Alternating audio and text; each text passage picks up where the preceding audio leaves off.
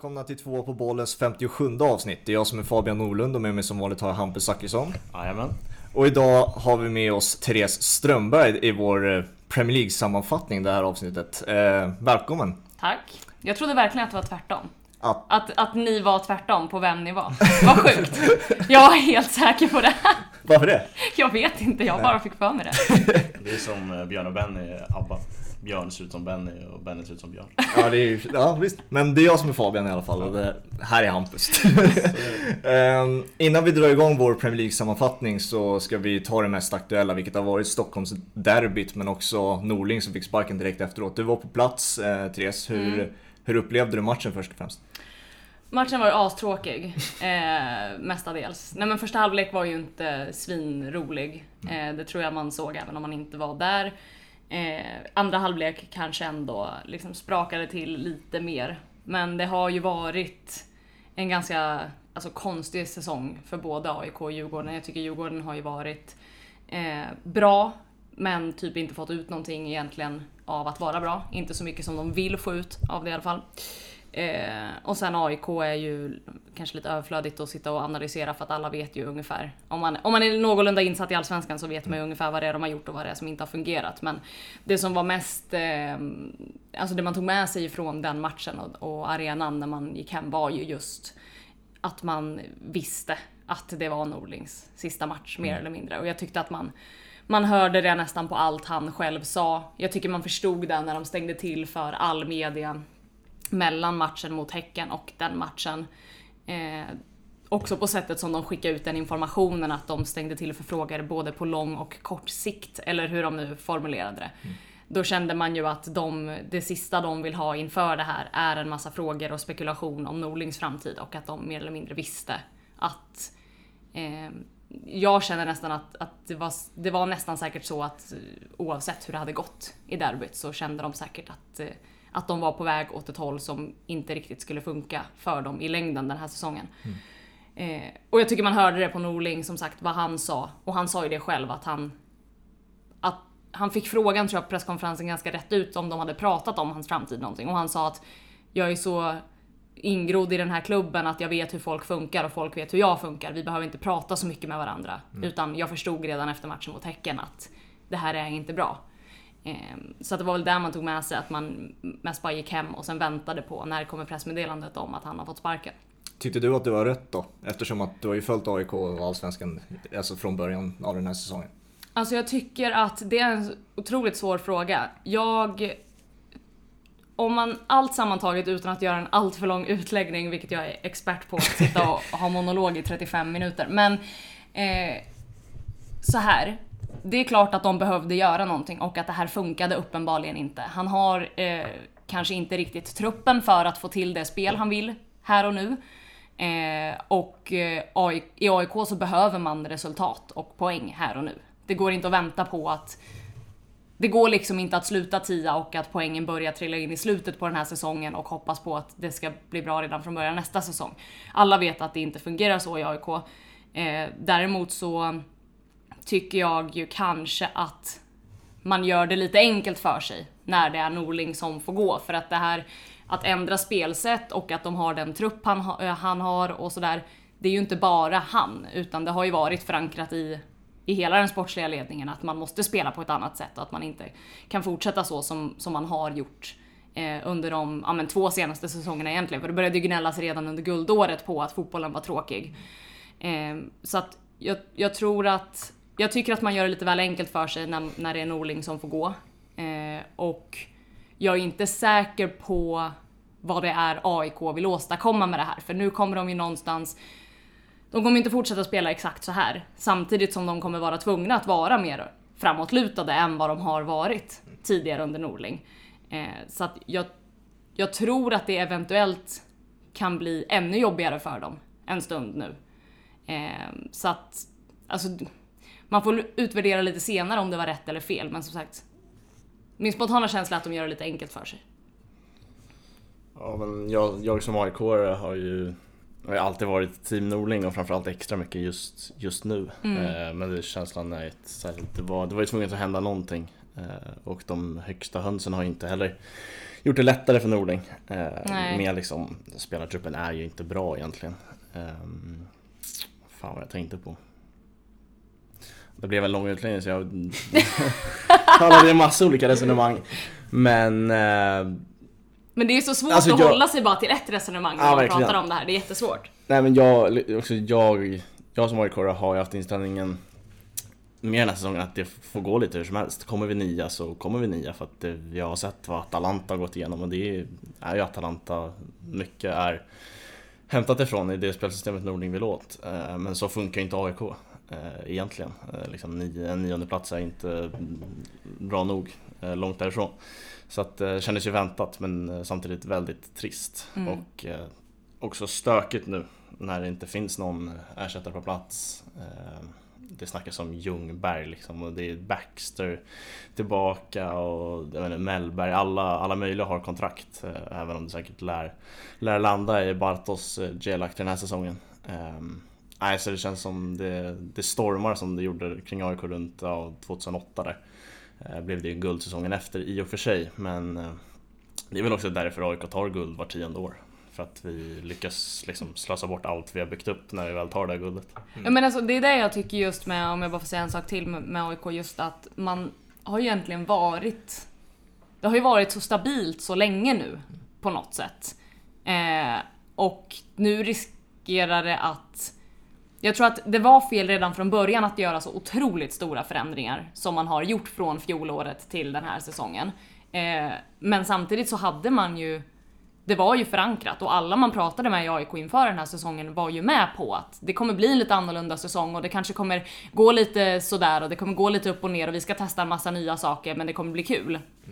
Och sen gick det liksom tio omgångar och så var det inte kul överhuvudtaget Nej. och det var kaos av allt. Eh, så att det, det känns som att den här förändringen man har velat göra den blev ganska kortsiktig och nu vet man egentligen inte vad det är som ska komma av, av AIK framöver. När man som sagt har varit stabila så länge. Så att eh, det, blir, det blir spännande att fortsätta följa AIK den här eh, säsongen. Det blir det ju helt klart. Mm, absolut. Och ju, du gör ju det också numera lite mer än tidigare eftersom att du är nu på SVT i Fotbollsstudion heter det va? Eh, tillsammans med Daniel eh, Nanskog och eh, eh, vad fan heter han? André Pops. André Pop, sorry. Ehm, och eh, hur mycket, på tal om Premier League som vi ska prata om, hur mycket har det så här, har, i jämförelse med tidigare säsonger, hur har fokuset behövt skifta nu mellan Allsvenskan och Premier League? Har det varit svårt? Alltså just den här säsongen, jag tycker ändå att jag har ju, ända sedan jag började på Expressen, eh, vad är det, fyra och ett halvt år sedan, så har ju jag egentligen gjort så här, all fotboll som existerar. Eh, känns det som. Så att jag har alltid haft ganska, dels så har ju jag ett, ett fokus rent privat väldigt mycket på Serie A i och med att jag håller på Milan. Eh, och sen så har det blivit mycket allsvenskan för att jag har jobbat mycket med den och allsvenskan är ju eh, det är ju en liga som man av naturliga skäl jobbar mycket med när man jobbar i Sverige för att det är där vi har tillgång, det är där vi kan eh, verkligen göra ordentliga jobb. Vara på träningar, göra större reportage, göra stora intervjuer, hela den biten och vara på matcher framförallt. Ehm, och sen så har jag jobbat eh, ganska mycket med Premier League och jag tycker att det har varit jag har nog balanserat alla de ligor som jag gör mest av eh, ganska bra. Men just den här sommaren har ju blivit så otroligt speciell i och med att när allsvenskan dundrade igång så gjorde den det med matcher precis hela tiden. Och det gjorde ju också samtidigt ja, men Serie A och, och Premier League och så här när de, när de drog igång också. Men i och med att jag eh, har det här kontraktet med SVT eh, just nu som började den här säsongen och göra det här programmet så har det också blivit naturligt att det är där man viktar sig lite grann. Jag gjorde ju tidigare för eh, Viasat så gjorde jag ju Målklubben i två säsonger som också var ett magasinsprogram på måndagar. Ehm, Då tyckte jag att det var enklare att balansera det med att eh, kolla och jobba ungefär lika mycket med Allsvenskan. Men det var ju också för att det var en vanlig säsong. Det är mycket enklare att hänga med. Nu har man ju hamnat i någon slags liksom, torktumlare av allsvenska matcher där man egentligen inte vet någonting om vad som händer nästa omgång för att man är bara så förvirrad hela tiden. Och då har det också varit svårt att, att hänga med lika mycket som man brukar i de andra ligorna. Och sen har jag egentligen mest, eh, alltså Premier League är nog den, den ligan jag gillar bäst. Det här är nog första gången jag säger det. Eh, Exclusive. men, eh, nej men för det, det har ju alltid varit Serie A innan, men, men allt eftersom de här senaste åren när jag har jobbat ganska mycket med Premier League så tycker jag ju att den är roligast egentligen på alla sätt och vis. Eh, att följa och att, att jobba med. Men eh, just den här säsongen jag började känna där någonstans när det var att ja, men nu ska den dra igång och det kommer vara matcher varje dag och det kommer vara, då kände jag bara så här. Kan vi inte bara skita i det? Alltså bara stryk den. Alltså, och sen så bara börjar vi om. Så hela sommaren nu, jag går ju bara och väntar. Jag längtar ju ihjäl mig till att en ny säsong ska börja. Så man bara kan börja helt så fresh. Ja. För att det har ju blivit så jävla konstigt Ja. den här säsongen med det här långa uppehållet och allting.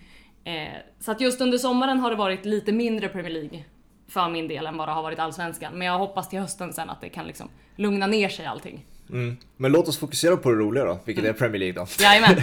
Ehm, säsongen eh, 1920, vi kan ju bara dra det först så här. hur har du upplevt eh, säsongen om du jämför med tidigare? Hur rankar du den? Tycker du den har varit speciell på något sätt utöver coronat såklart då? Men den har ju varit, jag tyckte ju att det var en väldigt bra säsong eh, under eh, hösten och vad blir det nu, vintern innan corona. Jag har typ glömt när corona kom. Men det var väl typ i mars där någon gång som Ja. man avslutade alla ligor, eller stoppade alla ligor. Eh, jag har tyckt att det varit en bra säsong. Sen är det lite tråkigt att det inte blev så som jag i alla fall hade trott att det skulle bli ett nytt så här superrace om ligatiteln. Man visste ju typ i början på november att det var Liverpool som skulle vinna den och det fanns ingenting som någon kunde göra någonting åt det. Nej. Men, eh, men det, det tycker jag att, eh, jag tycker ändå att det var en bra säsong. Sen har jag så otroligt svårt att så här, komma ihåg vad som hände i höstas. Alltså, Ja. För det är så här, hela det här, hela det här året har ju bara blivit Alltså att det, det, det låter så jävla klyschigt men att det redan snart är augusti. Det är ju så här. Vart tog allt vägen? Ja. Och vad, liksom, hur avslutades en liga för några dagar sedan? Det är jättekonstigt. Ja. Eh, men jag, jag, tycker, alltså jag, jag tycker alltid att Premier League har bra, gör bra säsonger. Alltså, det har man ju, jag som har följt Serie A mycket tidigare har ju följt eh, Serie A-säsonger som jag tycker varit eh, bättre eller sämre. Men det har ju också att göra med att där har jag ju ett lag som jag håller på. Jag håller ju inte på något lag i Premier League. Alltså jag har exakt 0% känslor investerat i Premier League. Vilket gör att jag bara kan så här, luta mig tillbaka och njuta mer eller mindre. Eh, så därför tycker jag att i princip varje Premier League-säsong är bra. Även om många som inte följer Premier League lika mycket gnäller väldigt mycket på att eh, det finns vissa jättestarka lag och att det är så stor skillnad och så här. Jag tycker typ inte att det är det egentligen. Nej. Nej, eh, Hampus har väl varit lite extra nöjd i och med att hans Liverpool var totalt överlägsna den här säsongen. Men innan vi börjar med toppen så vi börjar med botten och sen går vi till toppen helt enkelt. Eh, botten har vi Norwich, Watford och Bournemouth. Eh, och det är ju kanske den sämsta botten vi haft i alla fall på länge i alla fall. För tidigare har man ju sagt att 40 poäng räcker för att eh, rädda eh, Premier League-kontraktet. Nu var det 35 poäng som räckte. Och det är lite... Talar inte det lite för kvaliteten också på Premier League? I alla fall under halvan. Att det är ganska mycket lägre nivå nu än vad det varit tidigare. Ja, absolut. Det håller jag verkligen med om.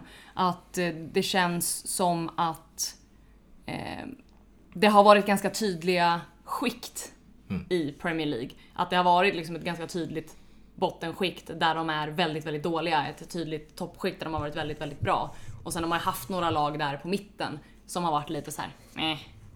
Att man liksom, man bryr sig inte så mycket vad, vad de gör. Man vet knappt vad de heter, höll jag på att säga. Men, men jo, absolut. Det är klart att det är, är så. Sen tycker jag att det är, det som har varit spännande den här säsongen är ju att vissa av lagen som man verkligen såg framför sig inte skulle klara av det har gjort det väldigt bra. Typ ett sånt lag som Sheffield United som vi säkert kommer säga någonting mer om sen. Men så att jag tycker inte att det har tagit bort någonting av ehm, av liksom spänningsfaktorn eller så i Premier League bara för det. Nej, när man spelar fotboll manager så kollar man ju direkt på lagen som åker ur och kollar på spelare eh, och hoppas att det finns någon, någon skön klausul som gör att man får dem billigare. Eh, och det finns ju en del spelare som är i de lagen som åkte ur som behöver stanna kvar i ligan. Jag tänker eh, direkt på Sarri i Watford som hade show mot Liverpool där när eh, Invincibles eh, chansen krossades. Men har du några fler spelare du tänker på som liksom, du vill ha kvar i Premier League? Av, eh, I de lagen som åkte ur tänker du? Ja, exakt. Eh, ja, alltså en sån spel, alltså till exempel en sån spelare som Callum Wilson, det är ju en av mina absoluta favoritspelare i eh, Premier League. Jag tycker att han är så jävla underhållande att, att kolla på. Eh, och jag tycker att det är en spelare som ska spela i, i Premier League. Eh, så det är väl en sån spelare, eh, spontant. Ja, gud, vad har vi mer? Vilka, vilka har vi ens mer i, i Bournemouth, tänker jag på? Jag tycker Bournemouth har rätt många ja, men sköna Akea, spelare. typ Ja. King, alltså så här, det är klart att det är ju spelare, nu kanske jag kommer för långt från micken bara för att jag började luta mig tillbaka. Jag lutar mig framåt igen. Nej men så den typen av spelare, jag tycker ju att, eh, jag tycker kanske generellt att Bournemouth är ett sånt man har inte haft så stora förväntningar på dem sen de kom upp. Man har ju egentligen tänkt varje år att så här, ah, de åker nog ur. Och sen har de ändå klarat sig kvar. Och då har man haft förväntningen att det är klart att de kommer klara sig kvar. Och sen gör de inte det. De- Det har ju sett ganska, men lite så mätt och kanske fantasilöst ut. Sen har de väl haft lite otur med lite skador och sådär också. Men, men framförallt så har det väl känts som att så här, de var lite klara med det här. De har inte förändrat så mycket. De har inte gjort så mycket under de här åren. Att det har blivit lite... Ja men lite... De har blivit lite mätta på allting. Har det sett ut som. Eh, och det gör väl att, som sagt, det finns nog ganska många i det där laget som, som man känner att nej men, du ska ju tillhöra en, en Premier League-klubb och du alltså, inte spela i Championship liksom.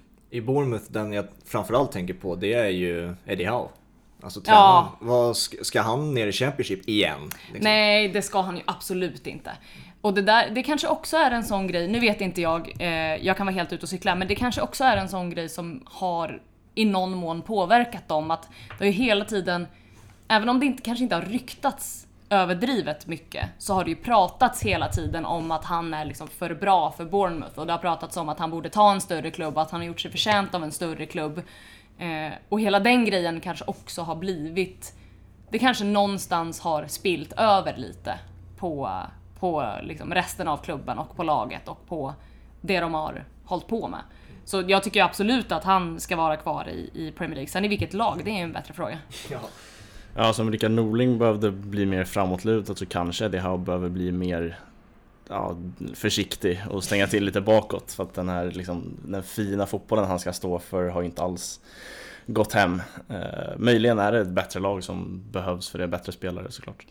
Ja, Men om man kollar på ligan ur ett objektivt perspektiv så tycker jag Premier League i dagens skick Alltså jämfört med vad jag tycker den borde vara med alla, peng, med alla pengar som finns och sådär Så är det sanslöst många usla fotbollsspelare som spelar i Premier League Alltså det finns många, vi pratar om spelare som ska liksom vara kvar i Premier League i de lagen som åkt ut Det är ju många som ska vara kvar i de lagen som åkt ur och spela i Championship Eh, typ alltså, så här, Troy Deeney spelar som gjorde det bra, men han ska definitivt spela i Championship. Han är, han är perfekt för liksom Watford och Championship. Så att också typ Arsenal, alltså spelare, liksom, lag vi kommer till som även har gjort helt okej säsonger. Nu är inte Arsenal ett av de lagen. men nej det liksom, kan man ju nog inte säga tror jag inte. Men att det finns, finns liksom Alltså många dåliga fotbollsspelare i lag som gör det bra ändå. Eh, Men det lär vi komma till senare. Men vi har ju lag som kommer upp också. Eh, Leeds, West Bromwich och så väntar vi in ett kvallag. Eh, Får väl se om Pontus Jansson överlever ännu en kvalförlust. Ligger under just nu första matchen 1-0. Men av Leeds och West Bromwich, vilka tror du lyckas bäst? Alltså jag tycker alltid att det är så svårt att säga för att jag tippar ju alltid helt fel när lag går upp. Jag, alltså jag, jag, jag är alltid snett på det känns det som med så ja ah, men de här, de har spelat så jävla bra och de kommer klara sig kvar och det är ingen fara och sen bara tvär ur sist och man bara okej. Och, och tvärtom när jag, när jag tycker att liksom något lag är helt uselt. Typ så Sheffield United, jag bara det här kommer aldrig gå. Ja det gjorde det visst. eh, men, men däremot så kan jag säga att jag tycker att det är, det, det är ju två lag som man tycker är kul att ha i Premier League. Alltså det är ju två lag man vill ha i, i Premier League. Eh, sen tycker jag bara att det är så jävla synd att Pontus Jansson inte är kvar eh, när Leeds väl går upp. Ja, så är det. Eh, det är ju det är ju skittråkigt faktiskt. Men, men det blir spännande att se, som sagt, jag, jag vill ju verkligen bara att nästa säsong ska börja. Alltså jag hade varit glad om den kunde börja om två veckor. För att då hade man ju bara kunnat... Jag vet inte, jag är så hungrig på en ny Premier League-säsong just för att den förra blev så konstig. Ja, så är det ju. Eh, vi lämnar botten, vi tar oss till eh, position nummer 12 i tabellen. Där hittar vi Everton. Eh, de evigt satsande och de evigt Mm. investerande Everton som Ja, de stannar i mitten oavsett hur mycket de betalar för sina spelare. Eh, de har även Carlo Ancelotti nu, hör och häpna, som tränare. Eh, kommer vi någonsin få se dem i, i topp 6, Everton? Alltså det är ju också en jättebra fråga. Det känns som att man pratar om dem, som du säger, inför varje säsong. Att så här, men nu har de någonting. Och nu så här, ja men när de hade fått eh, Marco Silva så var det så här. Nu har de fått tränaren de vill ha, nu kommer det gå skitbra det här, allting kommer lösa sig. Eh, och de kommer liksom kliva upp och ge, eh, ja, men ge topp 6-lagen en så här ordentlig eh, utmaning. Men nej. Alltså det är ju... Ja, men en sak jag tycker är så spännande med just att de plockar Ancelotti, eh, som ju är typ den bästa människan jag vet i hela världen. Eh, det är ju att jag tycker att, det, att de lyckas nu är han så, ja visst han är gammal och han har inte liksom, han är kanske inte på toppen av sin karriär eh, längre heller, men att de lyckas ta en tränare som honom tycker jag säger någonting om att eh, ambitionsnivån är ju väldigt hög. Annars hade ju inte han, han hade ju inte gått dit om han inte kände att det också fanns eh, ambitioner och potential. Och eh, dessutom så tycker jag också att det sänder en signal om att de här, om man får säga lite mindre klubbarna som liksom ska utmana strax bakom toppen, att de kan göra en sån tränarrekrytering tycker jag är superimponerande. Så den där tycker jag är, alltså första matcherna och, och ibland fortfarande när jag ser honom på den tränarbänken tänker jag bara, fan gick det här till? Exakt. Men det är sjukt, det är, samtidigt som Arteta tar Arsenal-jobbet tar Ancelotti Everton-jobbet. Varför är det inte ett Ja, byte där? exakt. Alltså hur kommer Ancelotti till Everton och inte Arsenal? Alltså rent storleksmäss- storleksmässigt där. Det är sjukt. Det är Ja. jättekonstigt. Eh, spelare som Richarlison som jag alltid imponeras av, han ska, hör inte heller hemma i Everton tycker jag. Han ska liksom vara, i och för sig nu får han vara stjärnan i laget men han ska väl också i ett topp 6-lag egentligen, som ett Tottenham eller någonting. Eh, Ja men det där tycker jag är också så lite spännande för att, att det finns de här äh, de här lagen som typ Everton som har en spelare som man tänker exakt så om. Eh, men jag det måste också finnas någonting i att en viss typ av spelare vill inte vara i en absolut toppklubb. Tror du det är så med Richarlison? Jag tror att säkert att han hade velat vara i, en, i en större klubb. Men å andra sidan så tror jag också att han trivs väldigt bra med det här som du säger. Nu är han den stora stjärnan där. Det är liksom ingen som egentligen kan peta honom från den tronen här och nu i det laget. Och, eh, och det tror jag också att det finns spelare som, som kan vara väldigt nöjda med. För att man vet ju heller inte riktigt vad som Även om det är lätt att säga, och jag tycker precis som du, det är klart att han ska spela i en större klubb eh, och i ett bättre lag, men, men det är också lätt att säga det, man vet inte riktigt vad som väntar där. Alltså det finns ju spelare som, som har varit eh, väldigt bra i en lite mindre klubb, går till en större klubb och får typ inte spela för att det inte funkar. Eh, så att det är klart att, eh, nej, det, det är lätt att säga, men jag tror också att även om han förmodligen hade velat så tror jag att, det, att han trivs också, så som han har det nu. Vi tar oss till eh, Sheffield som vi har nämnt några gånger här redan. Eh, såg ut att ta en sjätte eller en sjunde plats eh, under stora delar av säsongen och sen nu efter corona-breaket så tappar de det helt och sen slutar på nionde plats, missar Europa helt. Alltså med tanke på utgångsläget så måste man väl ändå, jag är väldigt hård nu, men man måste väl ändå se det som ett misslyckande. Alltså jag har lite svårt att göra det. För att det var lite så här. äh, När det här uppehållet kom så vet jag att jag satt och gjorde en grej för Expressen, så här, vilka lag kan vinna och förlora mest på ett uppehåll. Då visste man ju inte ens om ligan skulle återupptas, men så här, utgick från eh, hypotesen att den skulle återupptas typ i juni. Och Sheffield United var ju typ det laget som jag satte så här, de kommer, de kommer riskera att förlora mest. Just för att de har spelat med något slags momentum under hela säsongen. De kommer in bra i den här säsongen, de fortsätter vara bra. Sen, man ska inte ta ifrån dem att de har gjort ett bra jobb också, men det har ändå varit någon slags momentum. Och blir man av med det så ska ju inte Sheffield United sluta sexa, sjua. Alltså de ska ju inte ens sluta nia, alltså de ska sluta mycket längre ner. Eh, och då tycker jag lite så här att de hade redan, vad säger man, hur ska jag lägga det här rätt? De hade redan vunnit sin egen säsong. När coronauppehållet kom. Det kändes som att så här, vad som än händer härifrån. Även om ni torskar alla matcher när ligan återupptas. Så är det skitsamma. För att de har gjort det så jävla bra ändå. Så att jag förstår vad du menar men jag håller nog ändå inte riktigt med. Jag tycker nog att det är lite hårt. Jag tycker att liksom... Och jag tror att de är jävligt nöjda de också med den här säsongen när de väl liksom sammanfattar den. Ja, så jag hade Sheffield United tog sist i mitt Premier League-tips och typ så här kunde en spelare inför det var Oliver McBurney. Han har, han, han har ju alltid kallats liksom världens sämsta, bästa spelare. Han är också urusel men han lyckas ju få till det på något sätt. Eh, så är det också svårt att se det som ett misslyckande. Eh, Det blir väl lite som typ Lazio i Serie A. Många såg så här nu vinner Lazio scudetton och sen faller de helt. Och ja, liksom, jag förstår ju att man kanske vill se det som ett misslyckande men just i Sheffield Uniteds fall så blir det väldigt svårt. Eh, ja. Alltså med tanke på också att det här fallet efter coronabreaket, det känns ju inte då heller som att något lag kommer köpa upp de här, alltså oftast är det ju så när ett lag som slår underifrån, då blir det ju ofta att laget köps upp efter, efter det. Nu med, med tanke på det här, ja det här misslyckade efter breaket, då kommer ju laget inte bli uppköpt, känns det som. Så att det kom, samma lag kommer ju vara kvar. Och, men det blir fortfarande svårt att sp- spela på samma nivå som man gjorde den här säsongen. Ja, och ingen spelare ska ju någonstans i det här laget. Alltså, ing, ingen, Nej, ingen spelare kommer göra det bra någon annanstans än i Sheffield United. typ liksom John Lundström som det har varit liksom, ja, han har ju varit gud i varenda fantasylag. Ehm, han, liksom, han ska ju ingen annanstans. Möjligen Championship, där kan han säkert liksom, göra det bra. Men liksom Sheffield United Han går till spelare. Watford. Ja men exakt. Nej men Sheffield United spelare ska ju spela i Sheffield United och ingen annanstans. Det är väl typ Den- Dean Henderson då. Ja exakt, han ser jag ju som bättre än David de Gea. Ehm, Så att absolut, jag tycker att han ska stå i Manchester United. Mm, Får väl det se vad tycker som jag händer. Men vad slutar Sheffield då? Nu när vi tippade dem, jag tror alla tippade dem i botten inför den här säsongen. Jag vad, vad slutar att- de nästa då? Ja du. Alltså så här. Jag, tror jag tror att... Jag ska inte säga så här, de kommer åka ur nästa säsong. För det är ju så jävla korkat att säga när de har gjort en sån här säsong. Men jag tror ju kanske inte att de kommer att vara så här bra nästa säsong. De kommer ju inte ligga så högt upp så länge. Utan de ska väl vara ett lag som ska slåss liksom runt nedflyttningsstrecket. Sen får man tolka det hur man vill.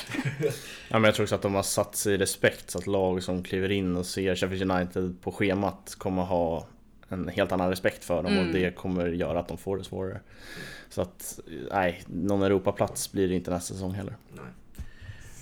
På åttonde plats hittar vi Arsenal som lika gärna kunde ha slutat på fjortonde plats men på, de kom på något sätt före Sheffield ändå trots eh, Ja, Jag fattar inte hur det gick till. här kaossäsongen. Helt sjukt. Eh, Jag och jag vet även Hampus tippade dem eh, på fjärde plats innan säsongen. eh, Med tanke på, i alla fall för min del, för att jag rankar Aubameyang, Lacazette, Pepe med några fler väldigt, väldigt högt. Varför går det så otroligt jävla illa för dem? Ja, hur lång tid har vi? Nej men så här. Grejen med Arsenal är ju att det är så mycket som går så fel. Och det, det är så mycket som inte sköts som det ska. Och när en klubb ser ut på det sättet i så många fler led än bara rent spelar och truppmässigt eh, så blir det svårt. Alltså tro mig, jag håller på Milan. Alltså Milan och Arsenal tävlar ju typ om att vara det sämsta laget och den sämsta klubben i hela världen. Eh, nu är det lite orättvist att jag säger så i och med att Milan har varit så jävla bra på slutet, men, men eh, rent liksom som sagt, i hur man... Det, det är så mycket som inte stämmer, vilket gör att jag tror att det är oundvikligt när det har pågått under en längre tid också att det inte spiller över. Och att det inte blir som en, för det tycker jag att man har märkt under många matcher såklart, men också perioder de här senaste åren att det har det har varit så uppgivet. Det är som att ingen i den där klubben vet vilken riktning de vill gå och vad det är de vill göra. Eh, och, och det är klart att känner man att man spelar i en klubb där saker och ting inte går rätt till, där ambitionen säkert är hög, men ingen vet hur man ska liksom någonstans sträva efter sin ambition, då tror jag att man också blir helt oinspirerad på planen. Och sen så har de ju inte liksom under de här eh, senaste säsongerna haft världens bästa spelare på planen heller direkt. Så att, eh, men men jag, jag, jag tror faktiskt också, om jag kommer ihåg rätt så tror jag nästan också att jag tippade dem fyra. Fyra eller femma tror jag att jag hade Arsenal. Eh, för att jag trodde jag trodde också väldigt eh, mycket på att de skulle kunna rädda saker och ting. Med den offensiven. Jag tror också jag, många med mig också missbedömde deras fönster totalt. Det var ju liksom snack om att det här var det bästa fönstret någon klubb gjorde i hela världen. Ja. Eh, Pepe landar på lika många mål som van Dijk. Eh, liksom David Luiz gör ju världens sämsta säsong. Eh, han är så jävla dålig. Eh, Kieran Tierney liksom vill ju många hype upp som bättre än Robertson. Han har långt kvar till Robertson. Absolut finns det potential där men i nuläget är han ju inte bättre än liksom, en klubb som kommer nionde plats. Så att deras fönster på kort sikt ah, har inte alls liksom fått den effekt de kanske ville ha.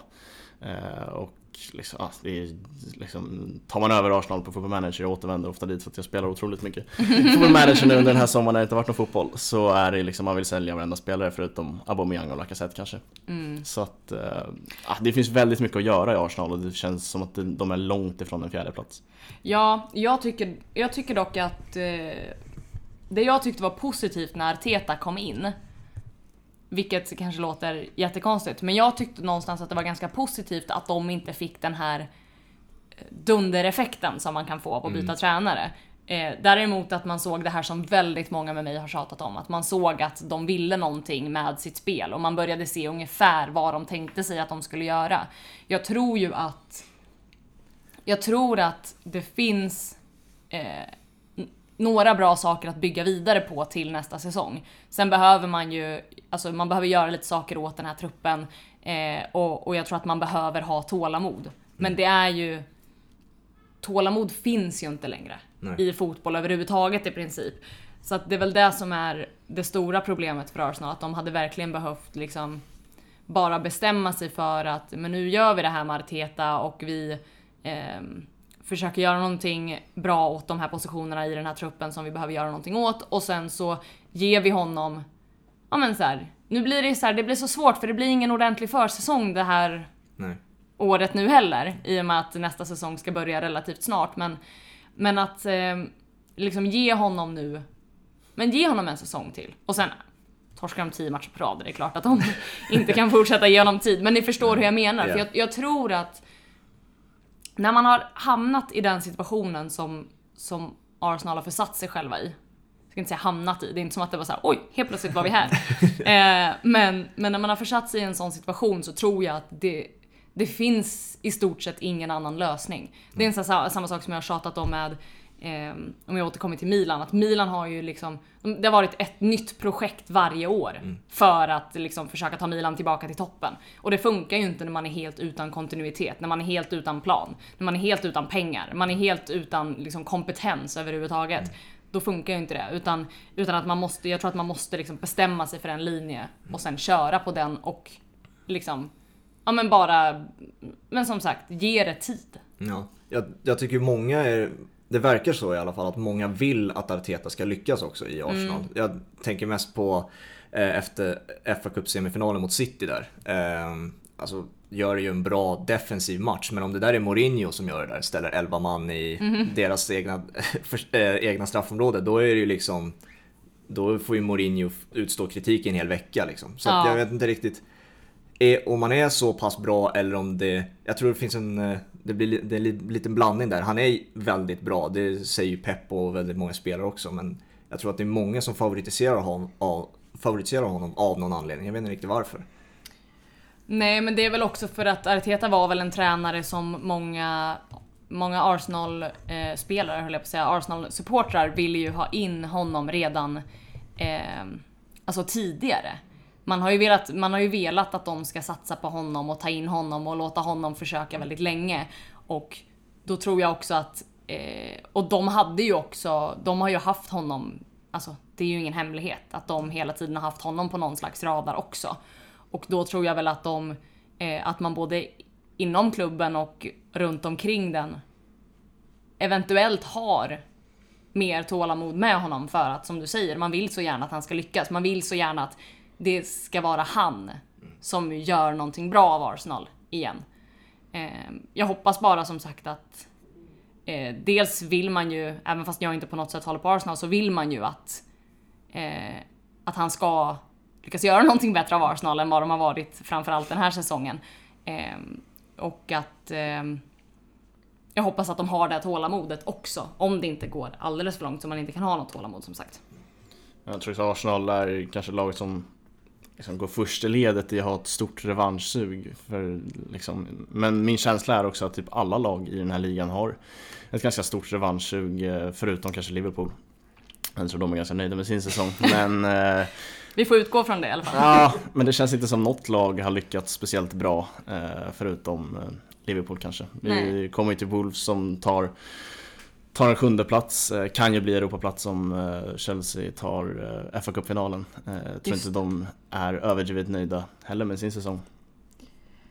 Nej, men jag tror, jag tror att med, med Wolves så ska man ju komma ihåg att deras säsong började för, vad är det, över ett år sedan. Ja. När de började med- Vad sa du? Ja, de har ju liksom haft 12 månader av Ja. tävlingsmatcher. Så att jag tror att man ska komma ihåg det också och att eh, det har såklart också spelat in på eh, vad de har kunnat göra i Premier League. Eh, även om det som sagt blev ett uppehåll, men det blev ju extremt konstigt för alla också.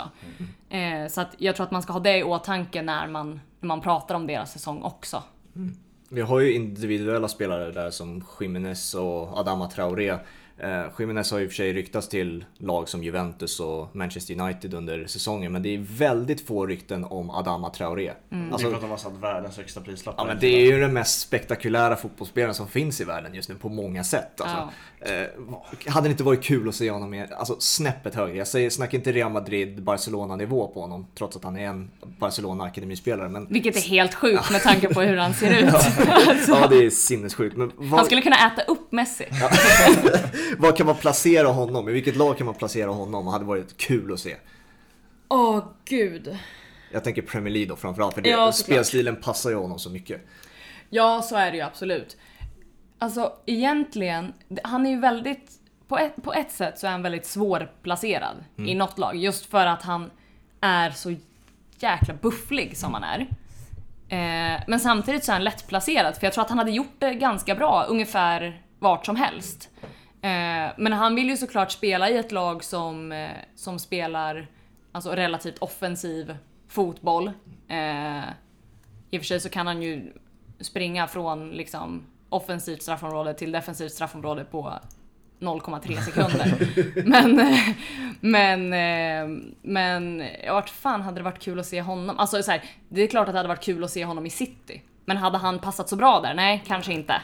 Alltså, det hade varit kul att se honom i ett lag som slåss om en Premier League-titel. Och vilka är det som ska göra det nästa säsong? Ja, det är ju typ Liverpool, City. Ja. Ja, punkt. Ja, men på ett sätt ser jag Adama Traoré som en ganska begränsad fotbollsspelare eh, och på ett sätt liksom, är han ju spektakulär som Fabian är inne på. Men det är ju, ja, det är ju pace down the wing och så är det ett inlägg och så har han Jiménez där. Eh, Så att jag hade egentligen kunnat placera honom vart som helst. Han hade ju kunnat spela till Leeds eh, och hade anpassat sig efter det liksom. Eh, Men självklart ska han väl uppåt i tabellen. Men alltså så här, någonstans också en perfect match med Liverpool. Han har ju varit liksom roterat även i Wolves och i Liverpool hade han ju roterats ännu mer kanske. Fått sitta mycket på bänken men komma in, komma in från en bänk och liksom komma in i det spelet hade, hade jag gärna sett men inte för 1,3 miljarder. Hur långt kommer det här Wolves-projektet gå då? Är det en titel eller det här George Mendes-projektet som... Alltså jag ser inte slutmålet med det riktigt. Jag, och jag vet inte heller vad som var sagt innan den här satsningen började heller. Nej, jag vet inte heller riktigt vad, vad de tänker sig. Alltså att de ska så här, eh, kliva in och slåss om en, om en Premier League-titel, det känns ju ganska långt bort. Alltså det känns ju långt bort som sagt för alla lag som inte är City eller Liverpool. För jag tycker att båda de två lagen ligger så otroligt långt före eh, alla andra egentligen. Eh, vi såg att Leicester den här säsongen, jag vet inte om vi ska säga någonting mer om dem kanske, men, men att vi såg att de var uppe och nosade och skulle kunna, det tänkte man ju, det är klart att de kan sluta tvåa, trea. kunde de ju absolut inte i slutändan. men, men eh, så att det, det, jag tror att de vill nog gärna vara ett lag som spelar i Europa.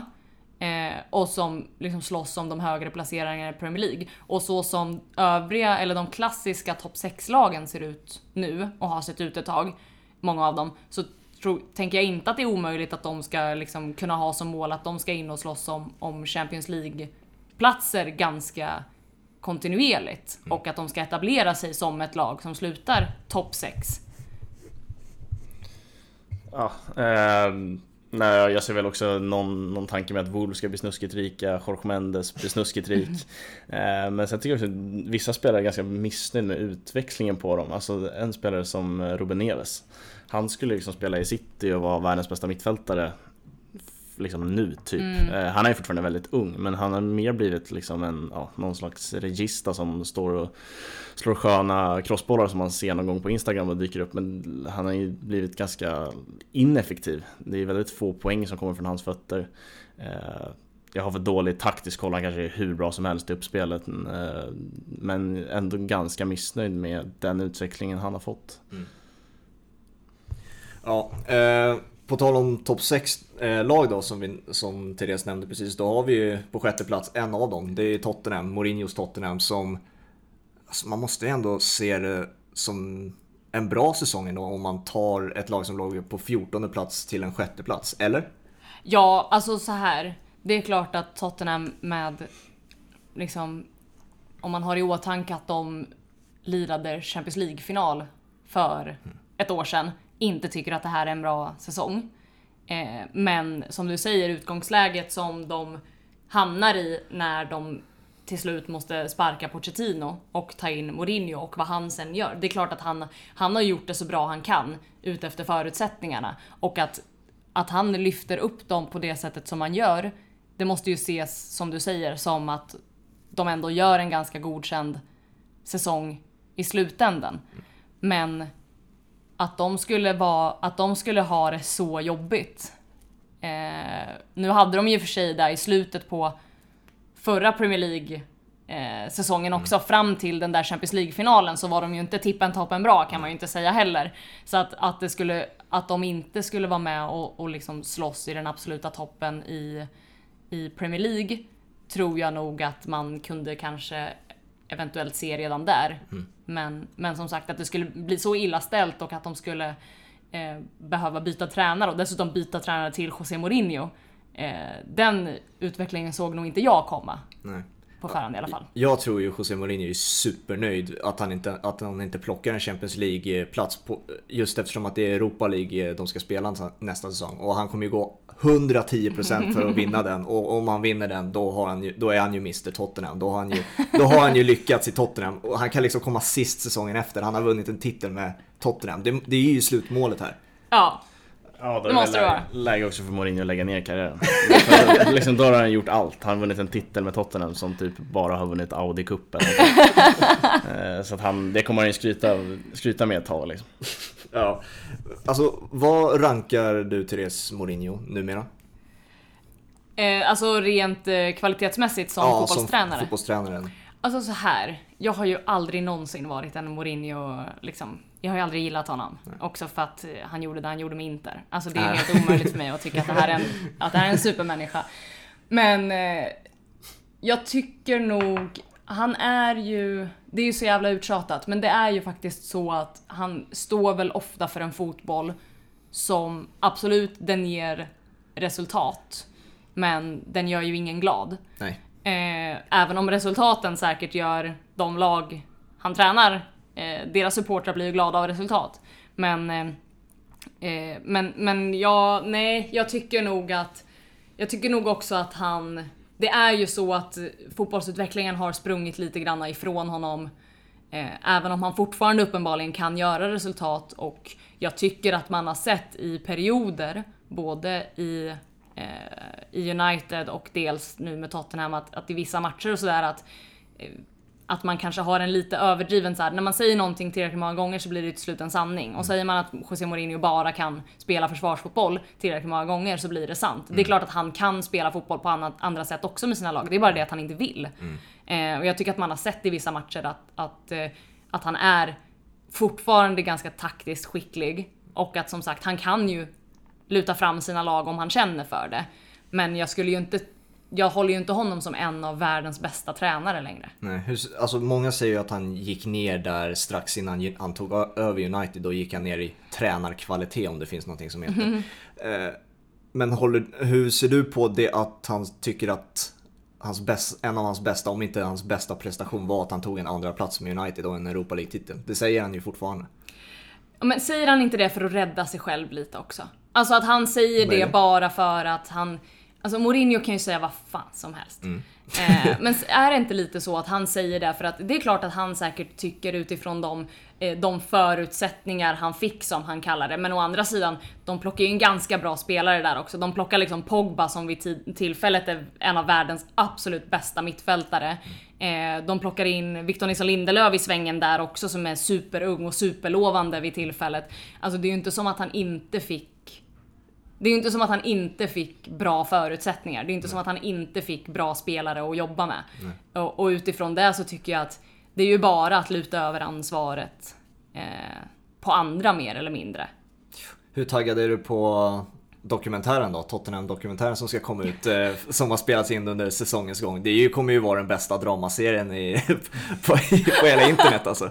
Ja, den är man. Jag brukar, jag brukar oftast inte vara så jävla sugen egentligen på att se sådana här fotbollsdokumentärer som kommer. För jag tycker oftast att de är så eh, otroligt... Eh, det känns ofta så otroligt så här tillrättalagt och att det finns en, en liksom överdriven dramaturgi ganska ofta. Alltså jag såg den här riktigt usla Take the ball, pass the ball på Simor om Barca. Alltså det var fan bland det värsta jag sett.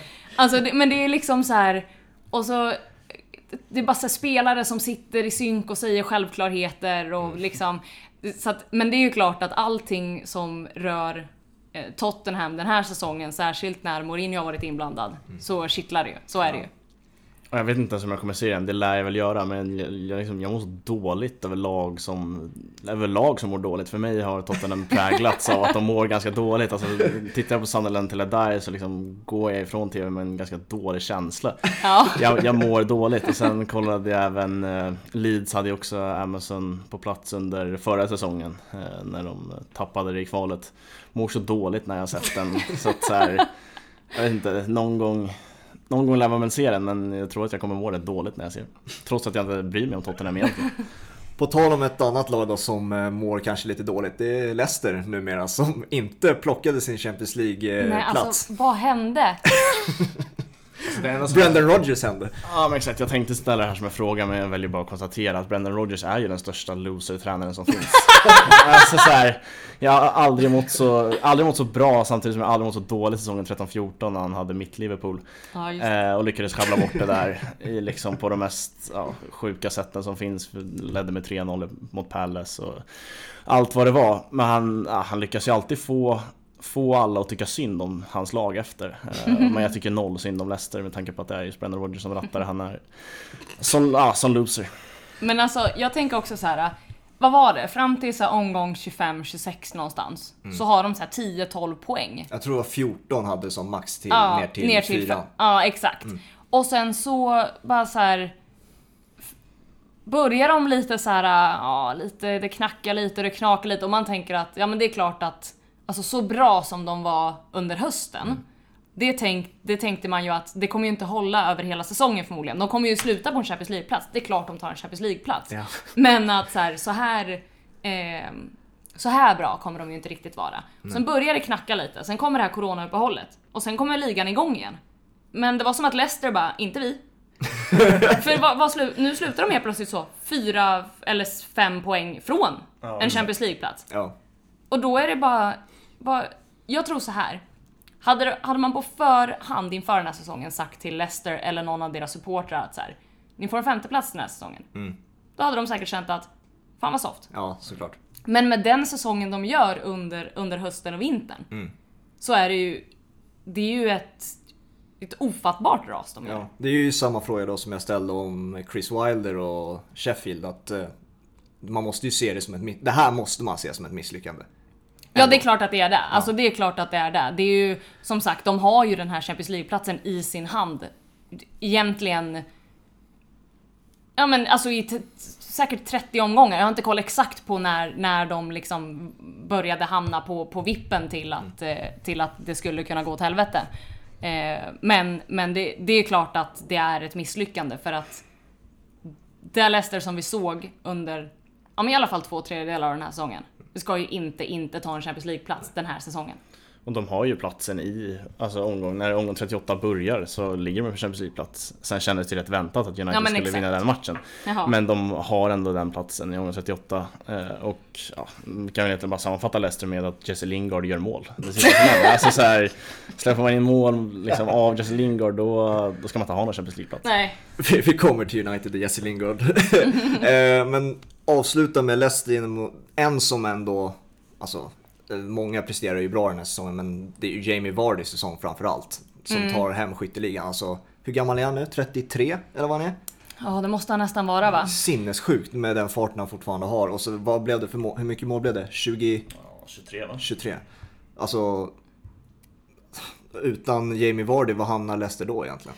Ja, såklart. Det är också en väldigt bra fråga. Jävligt tur för dem att de eh, ändå någonstans har lyckats behålla honom. Alltså det har ju varit sen guldet så har det ju snackats om att nu eh, nu ska han någon annanstans och nu eh, det har varit klubbar som har ryckt i honom och de ska liksom, de skulle ha cashat in så mycket pengar på honom allt vad det har varit. Men att de ändå haft kvar honom det gör ju att de kan göra en sån här säsong fram tills att den skiter sig då. För då spelar det ingen roll vem som spelar i det där laget. Jag tror också Vardy behöver vara i Leicester. Alltså han ska inte vara någon annanstans. Men lite som vi var inne på tidigare med Richarlison. Att så här, det finns spelare som man tänker, du ska spela i en större klubb, du ska spela för ett bättre lag, du, du är alldeles för bra för det här. Ja. Men att det någonstans också känns så himla självklart att de ska vara liksom den stora stjärnan i en lite mindre klubb med liksom lite mindre press och lite mindre allt vad det är. På tal om en annan, eller det är en potentiell stjärna, det är Madison. Han Mm. var ju skadad nu, alltså stora delar av efter corona-breaket och det, Mm. måste, det är ju en välsignelse för nu, kom, nu känns det inte som att någon kommer köpa honom som det kändes att det skulle vara Mm. i, under hösten. Då, var han, då skulle han till City, United och allt det här. Liksom. Alltså, Ja, verkligen. Nu, får ju, nu har ju, precis som Sheffield så kommer ju Leicester få ha kvar stora delar av sin trupp, om inte hela truppen. Mm. Vilket är ju mirakel känns det som. Eh, Men vi går till Chelsea då. Eh, Och Lampard med sin första säsong i Chelsea, som jag inte förstår att han inte får mer beröm för det han har lyckats med ändå. Alltså utan värvningar, utan Hazard, eh, hans första säsong. Eh, kommer på en fjärde plats, fa Cup-final. Alltså om man lägger, lägger fram faktan så, det är ju ett mirakel att han tar en fjärde plats känns det ju som. Och den säsongen han har. Ja, jag trodde verkligen inte på det här in, inför den här säsongen. Det kändes som en ganska svag trupp, om man ska vara helt ärlig. Så oprövat eh, på tränarfronten. Eh, och det kändes inte som det här Chelsea som man har blivit van med som vinner en ligatitel och sen har de en, två mellanår och så vinner de en ligatitel och sen har de en, två mellanår och så vinner de någon titel till och sen har de... Utan det kändes som att så här, och nu kommer det liksom, nu ska det här byggas om och prövas nytt och det ska... Eh, ja men att man skulle ta någon slags att så här, ja, nu kanske det inte händer någonting på några år med Chelsea.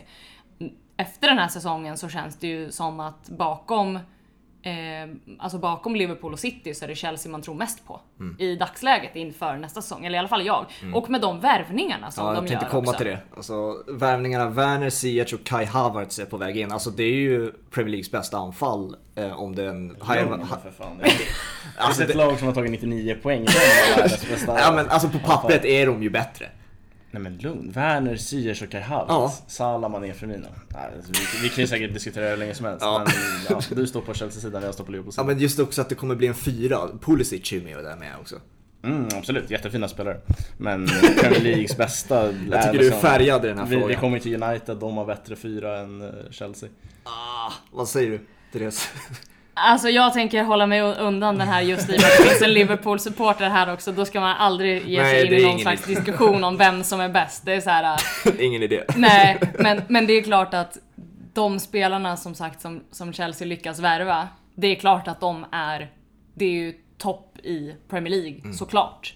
Eh, och, och att de att de lyckas göra det är ju också, alltså det måste ju vara Lampard väldigt mycket. Som gör att de kan attrahera de här spelarna. Oh ja. Varför vill de annars gå till Chelsea? Det förstår inte jag. Nej. Nej, det är ju konstigt. Men då Hela måste... världen har varit ute efter dem. Ja, alltså alla har velat ha dem. Ja, men då är vi, han kan få dit spelarna då, men kan han, Mm. kan han få det till en titel? Alltså kan, kan man se Frank Lampard träna ett lag till Premier League-titel? Alltså spela kunde han, men kan han träna till ett Premier League, en Premier League-titel? Alltså det kanske är lite för tidigt att säga, för nu har det varit väldigt mycket så här hela den här säsongen med att eh, med Chelsea och, och liksom det har varit unga spelare och det har varit så här, åh gud vad bra det går, det trodde man verkligen inte.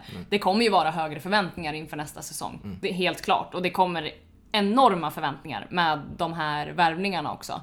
Eh, så att det återstår väl att se. Alltså, jag tror inte att det är omöjligt att han kom, att Chelsea faktiskt kommer vara ligans tredje bästa lag eh, under nästa år.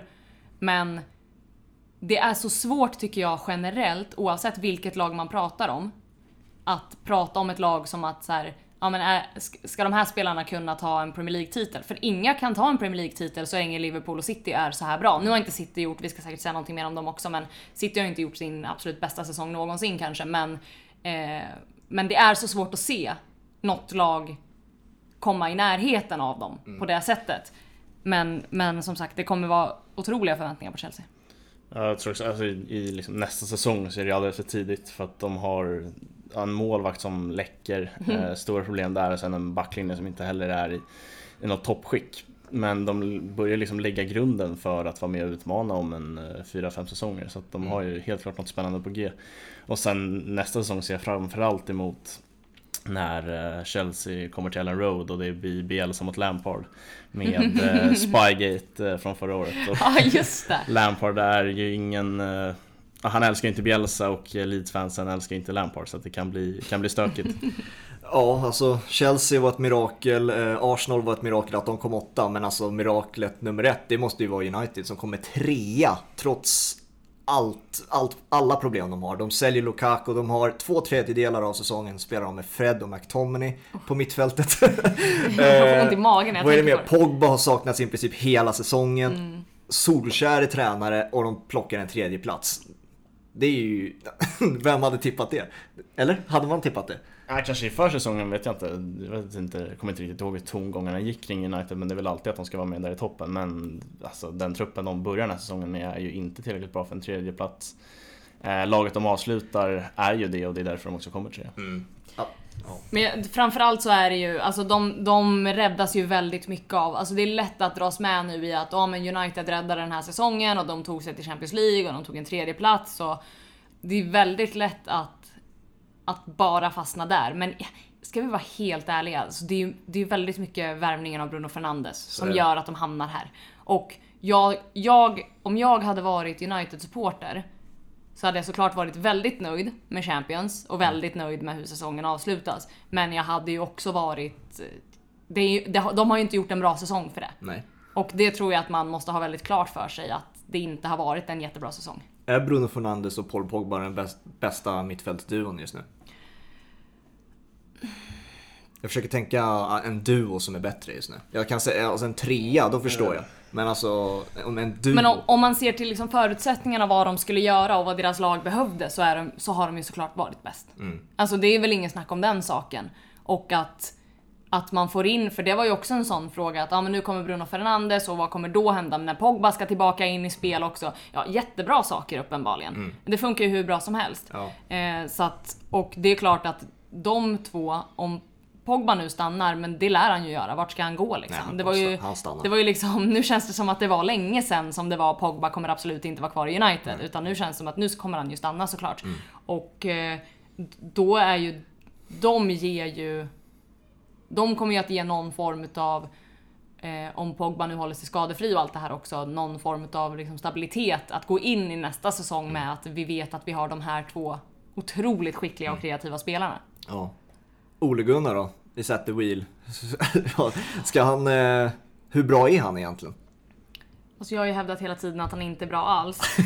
eh, hur Ja. dålig är han? Ska jag nej men alltså så här, det är klart att man, någonstans får man väl ha respekt för att han eh, ändå har, ja men som sagt nu slutar de trea. Ja han får hjälp av att de värvar Bruno Fernandes och, och allt det här. Men jag, det är klart att man, och jag menar det är inte enkelt att gå in och ta Särskilt som gammal spelare och hela den biten är det ju inte jätteenkelt att gå in och ta United.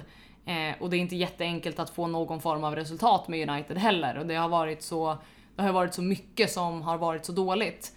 Eh, så det ska man ju såklart ha respekt för. Sen har jag svårt att se att han ska vara en tränare över tid som ska stabilisera United i eh, alltså, i toppen men också så här rent prestationsmässigt och, och med kontinuitet och så här. Det, jag har fortfarande svårt att se det. Mm. Även om jag kanske inte tycker att han är riktigt lika dålig som jag tyckte innan. Nej, jag vill liksom, jag bryr mig inte om United men jag är liksom rädd för deras skull att de liksom vaggas in i någon liksom, falsk säkerhet här att han är rätt man och sen när nästa säsong drar igång så står man efter 15 omgångar och ropar på hans avgång igen mm. från lite alla möjliga håll och kanter. Eh, såg att David Moyes sa att den enda skillnaden mellan han och Ole Gunnar var att Ole Gunnar fick tid. Och jag tycker ändå ligger någonting i det. Jag tycker det såg liksom sämre ut när David Moyes tränade United. Men det ligger väl ändå någonting i det att han har inte gjort några superresultat. Jag eh, tror dessutom, hade han torskat på Leicester så hade de eh, liksom tagit sin sämsta Alltså rent poängmässigt sin sämsta säsong på väldigt, väldigt många år. Eh, så att räddas väl upp att det blir en tredje plats till slut och eh, han kommer ju få sitta kvar. Men jag, mm. nej, jag tror inte han är rätt man. Jag tycker mycket av hans liksom, ledarskap handlar om att få ut så mycket av de individuella spelarna. Jag ser inte riktigt vad, liksom, vad hans fotboll står för. Nej, eh, och där behöver United ha någon tydligare det man får ge honom cred för det är väl att han har gjort skitgörat. Han har ju fått ut viruset i klubben, mycket av dem. Alltså, mm. Alltså Alexis Sanchez och Lukaku fick han ut. Han var ju en del av att Mourinho försvann ur klubben. Alltså, och nu bygger han en brittisk ung alltså, kärna i laget. Så mm. det, det får man ju ge cred för. Det kan ju vara en, liksom en Alltså vägen på väg till någonting stort. Mm. Sen kanske inte han står för det stora, men han står för grunden. Mm. Och det kanske är det man kommer komma ihåg honom för i alla fall. Men just det här blir så tydligt eh, tycker jag också med alltså det här med de så här, att få ut så mycket som möjligt av de absolut bästa individuella spelarna. Det blir så tydligt efter i princip varje match när man så här, dels när man har sett matcherna själv, men är det en match man inte har sett, då är det bara att gå in och kolla spelarbetyg från alla de stora engelska tidningarna. Då är det alltid så här en, två spelare som är jättehögt och sen är de så här jättemissnöjda med resten. Mm. Eh, och då kan det vara ändå så att ja, men de har inte släppt in något mål. Nej. Men båda mittbackarna var ändå jättedåliga. Mm. Alltså så här, sådana saker är ju, det, det är ju, ja, men som sagt det är lite lite oroväckande mm. för, eh, för United. Mm. Va, alltså, är, får de mest oförtjänad kritiken då på många sätt? Alltså, vi har ju sett David de Gea, han han är ju inte ens en målvakt längre enligt eh, Roy Keane. Och, Men Roy eh, Keane är en jävla dåre. ja, alltså. eh, Victor Lindelöf är ju oftast värdelös oavsett som du säger om, mm. de håller nollan eller inte. Maguire han kan inte ens springa. Alltså, alltså, allting är ju bara fel i United. Det känns ju lite överdrivet. Ja, jag tror att det finns en, det finns liksom det har hängt kvar ganska osunda förväntningar på United och deras spelare mm. sen ganska lång tid tillbaka som under också så relativt många säsonger nu inte har varit befogade egentligen. Vilket gör att man förväntar sig att spelare i United ska uppträda på ett visst sätt, ska vara på ett visst sätt, eh, ska ha en viss inställning eller gå in på ett visst sätt i vissa dueller. Och sen gör inte de här spelarna det och då är de dåliga mm. per automatik mm. i England. Ja. Eh, det är ju, alltså det är ju typ ett problem generellt med engelsk fotboll. Mm. Att, det finns, att det finns fortfarande eh, förväntningar på hur engelsk fotboll ska vara som inte stämmer överens med verkligheten och inte har gjort det på ett tag. Eh, så att det, det håller jag verkligen, verkligen med om. Och sen så, jag menar, det är också så här, det, det känns som att det hänger med om man kollar så här som i Lindelöfs fall så hänger det ju med honom från den första säsongen som inte var särskilt bra och när han gör några ganska avgörande misstag mm. eh, och liksom ser ut som ett barn på planen i, i liksom korta, korta sekvenser av matcher som som sagt blir avgörande. Mm. Och sen så, sen så hänger det där kvar att så fort han gör minsta lilla misstag nu så är det så här, ja ah, den dåliga Lindelöf är tillbaka. typ som att det någonstans är hans liksom, hans eh, grund eh, alltså att han, hans grund är dålig ja. och när han är bra, då är det så här: oj, kolla han var bra. Mm. Och sen så gör han ett litet misstag i en match där han egentligen är bra. Mm. Och då är det så här, men kolla vi säger ju att han är dålig. Ja.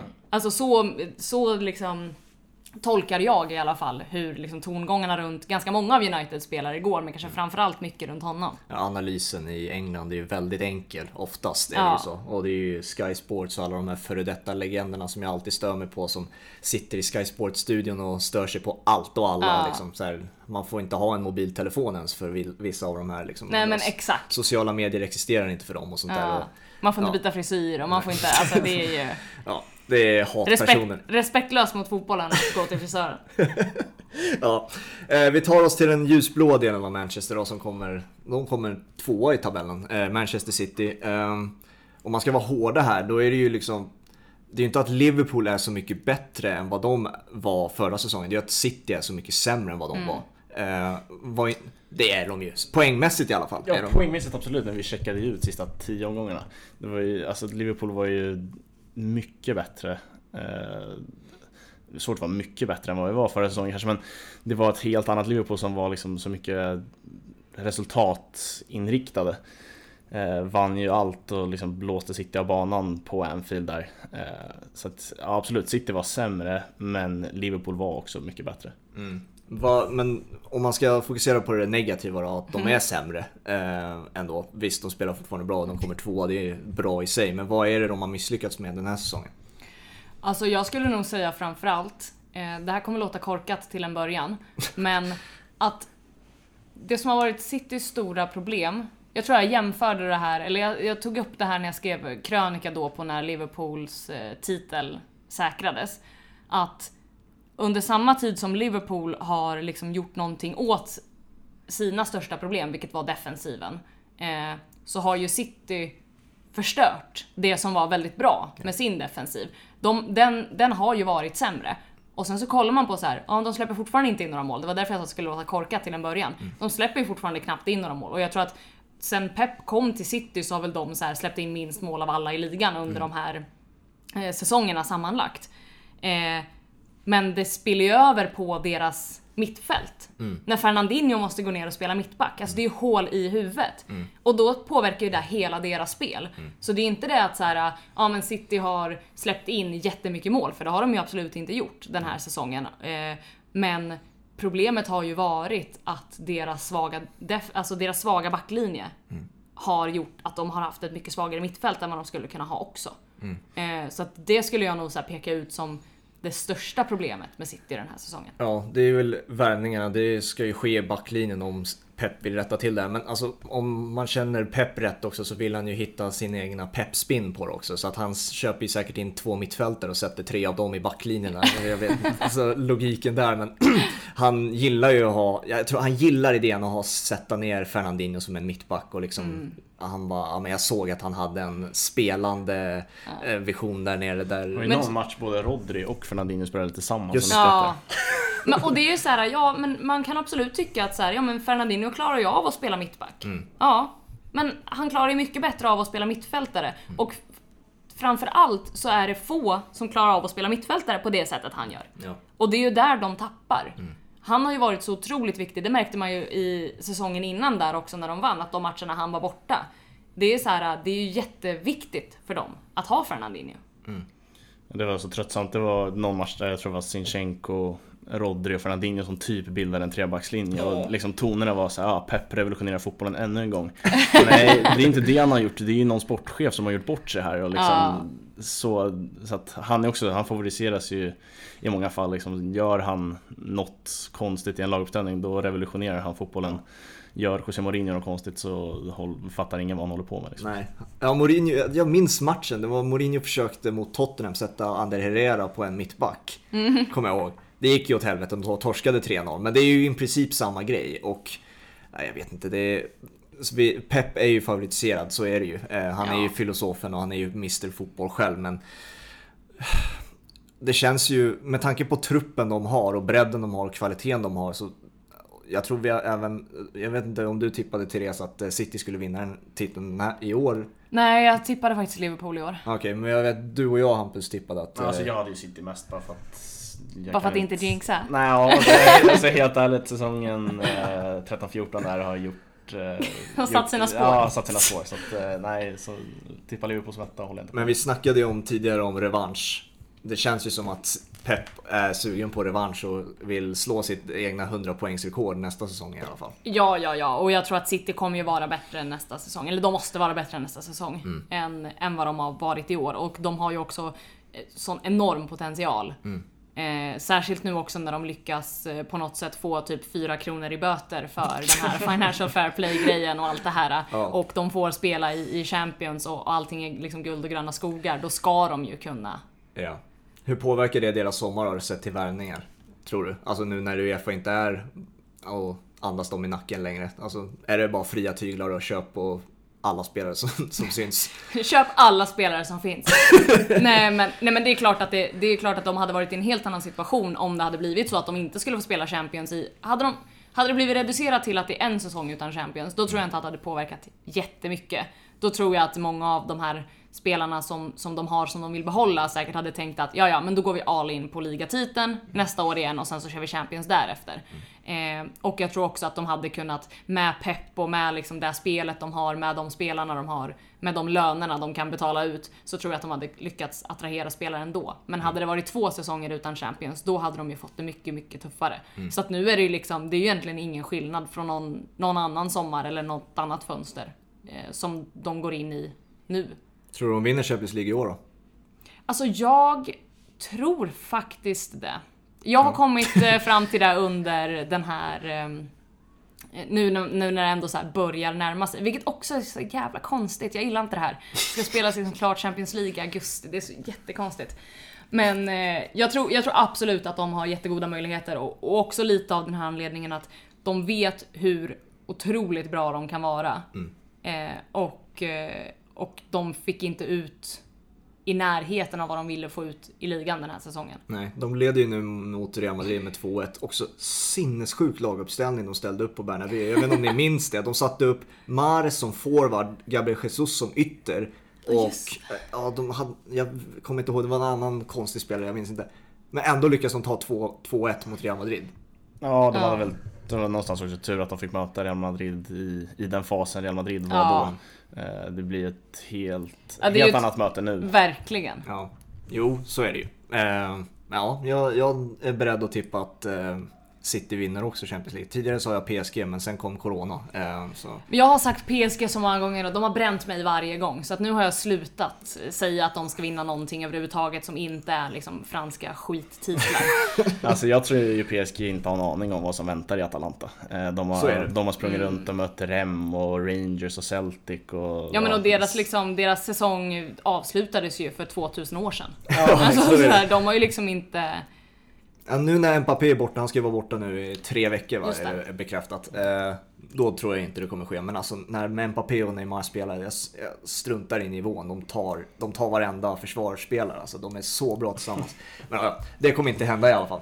Eh, mästarna då Hampus? Nu är vi där. Eh, röda laget i Liverpool. Eh, alltså vad ska man ranka det här Liverpool-laget? Det är ju det första som poppar upp i huvudet liksom. Vad rankar man i jämförelse med andra Premier League-mästare? Man har ju snackat om bäst någonsin. Är det det för dig? Alltså jag tycker att det där är så otroligt svårt att jämföra. Just alltså så här, om man bara jämför lag rakt av och kvalitet rakt av och hur man spelar och på vilket sätt man vinner en liga eh, så är det möjligt att man kan jämföra. Men samtidigt är det så här om man ska jämföra när folk är så här, men jämför med liksom senaste 20 åren. Då tycker jag att det är så jäkla svårt för att fotbollen har förändrats så mycket också och det är så mycket som eh, ja, men det är så mycket som händer och då tycker jag att det blir som sagt, det blir så svårt att jämföra, men de är helt klart alltså ett av de bästa lagen att vinna Premier League. De senaste typ, ja men om man tar så här modern tid, det säger jag i 20 år. Ja, man vill hålla sig för att bli en liksom stöddig Liverpool-supporter. Lex, Försök. Lex Pontus Weinemo kanske. Eh, Men, Ja, han är ett as, fick jag sagt. men alltså, hade inte Corona kommit och Liverpool hade tagit typ så här 105 poäng eh, så hade jag liksom haft väldigt svårt att inte säga något annat än att det är det bästa laget som någonsin har stått på en fotbollsplan. Eh, någonstans blir det liksom att vi, vi bara tar en titel. Eh, det blir bara 99 poäng. liksom, det finns liksom så många om man pratar om det bästa laget någonsin så har vi liksom ja, Barsas eh, take the ball, pass the ball gäng där. Eh, City tar ändå 100, så det blir svårt att ranka dem som etta någonsin men det är absolut det bästa Liverpool jag någonsin har sett och det är liksom nytt poängrekord för klubben. En klubb som varit väldigt framgångsrik. Eh, så att ah, de är ju där uppe med de bästa lagen man har sett. Alltså, alltså det... I det bästa Liverpool-laget så är det ju. Mm. Alltså det bästa Ja, det Liverpool håller jag ju också med. Det är ju Eh. det absolut bästa Liverpool jag har sett. Men det är ju liksom, om man ska jämföra med andra lag, då är det ju Uniteds trippel. Alltså de har ju lyckats, nu, då får man ju blicka ut över Premier League. Och då hittar vi ju andra titlar liksom. Det är ju det problemet Liverpool har haft liksom. De skippade eh, ligacupen på grund av den här VM, eh, klubblags-VM. Ja, samtidigt förstår jag de Liverpool-supportrarna som menar att man inom 13 månader eller någonting har vunnit typ fem titlar, fyra titlar. Eh, Det är Champions League där som togs förra året. Eh, Men absolut, den här säsongen har det ju bara varit ligatiteln och det har väl också varit planen känns det som. Det var den man skulle åt. Ja, alltså året kanske är bland de bästa åren vi någonsin sett. Liksom. Från Champions League-semin sig förra säsongen fram till innan corona. Det är kanske är bland det bästa vi har sett. Men jag tycker också så här om man jämför, alltså så här, det beror ju på hur mycket man vill jämföra. Eh, om man bara ska prata Premier League-lag eller om man ska prata generellt. Men det, det jag slås av med det här Liverpool när man jämför med andra lag som har varit världens bästa lag om man säger. Till exempel Barca när de var som bäst som sagt. Eller City. Eh, eh, City här nyligen. Så det är både det där Barca-laget och det City-laget har gemensamt är ju att det är lite som när man jämför eh, Messi och Ronaldo. Då brukar man alltid säga att så här, Ronaldo gör saker som alla kan göra, men han gör dem bäst av alla. Messi gör saker som ingen annan kan göra. Och det är lite så har det varit med både Barca och City när de har varit som bäst under Pep. Det är att de gör saker som ingen annan kan göra. Nej. De gör saker som man inte riktigt förstår sig på heller. Medan det här Liverpool, de har ju, jag menar, de har gjort saker som, som inte vem som helst ska göra ska jag inte säga för då kommer alla Liverpool-supportrar hata mig för resten av mitt liv. Men, men alltså så här, de gör ju saker eh, som alla kan göra. Bara det att de gör det bättre än vad någon annan i dagsläget känns som någonsin skulle kunna göra det. Och det är ju det som imponerar så mycket med det här Liverpool tycker jag. Att, att det är... För att alltså, det är så himla... Vad ska man säga? Alltså det är så svårt att säga det här utan att det ska bli fel på något sätt men kollar man på Messi så är han imponerande för som sagt, man fattar inte. Hur kan han vara så bra? Men med Liverpool så finns det liksom någon slags röd tråd. Det har funnits en röd tråd fram till att de har byggt sig hela vägen hit. Och skapat det de har skapat och att de har gjort det de har gjort av det. Och det tycker jag är superimponerande. Det är väl det spelmässiga som inte är lika spektakulärt liksom. Ja. Eh, och det är väl det, det är mycket inlägg, det är hög press, det kanske är något relativt nytt i alla fall. Alltså den höga pressen som både City i och för sig gör, men Liverpool kanske gör bäst i världen. Mm. Det är väl det som kanske är lite revolutionerande. Men det är ju fortfarande, det är ju utan boll. Så Mm. att det är liksom Försvarsspelet kan ju vara bland det bästa man sett. Eh, Mm. Ja. men eh, spelmässigt det finns ju fortfarande förbättringar där liksom. Jag, jag har ju sagt det till Hampus också. Om man vill förbättra det här Liverpool-laget då är det ju fortfarande Filip Coutinhos typ, alltså ersätta honom så man fortfarande kan maxa det här Liverpool och bli ännu bättre. En annan mittback bredvid Van Dijk, då kan man bli ännu bättre. Det är det som är helt sjukt. De kan bli bättre. Ja, Ja, nej men det är liksom jag verkligen kommer ta med mig från, nu har Klopp kontrakt till 2024 eller vad det är men Redan nu så vet jag vad jag kommer ta med mig från hans tid och det är vad han har gjort med vissa spelare. Alltså Trent Alexander-Arnold, gud. Andy Robertson, eh, Joe Gomez, alltså det går att nämna egentligen varenda spelare. Eh, Jordan Henderson, eh, liksom att han har fått ut så otroligt mycket från ingenting. Eh, en spelare som man tar från 8 miljoner pund från Hull var det inte många som såg någonting i, i och med att han blev så billig. Eh, och han har fått ut världens bästa vänsterback i det. Eh, så att ah, det man management han står för imponeras jag mest av mer än vad han gör, eller vad hans lag är på planen egentligen. Mm. Alltså, finns det någon risk, nu det här är väldigt hypotetiskt, men finns det någon risk att Liverpool inte ens är nära en titel nästa år? Premier League-titel alltså. Att City bara gör en Liverpool som de gör i år, liksom bara springer iväg med den. För att Liverpool kanske är lite mätta.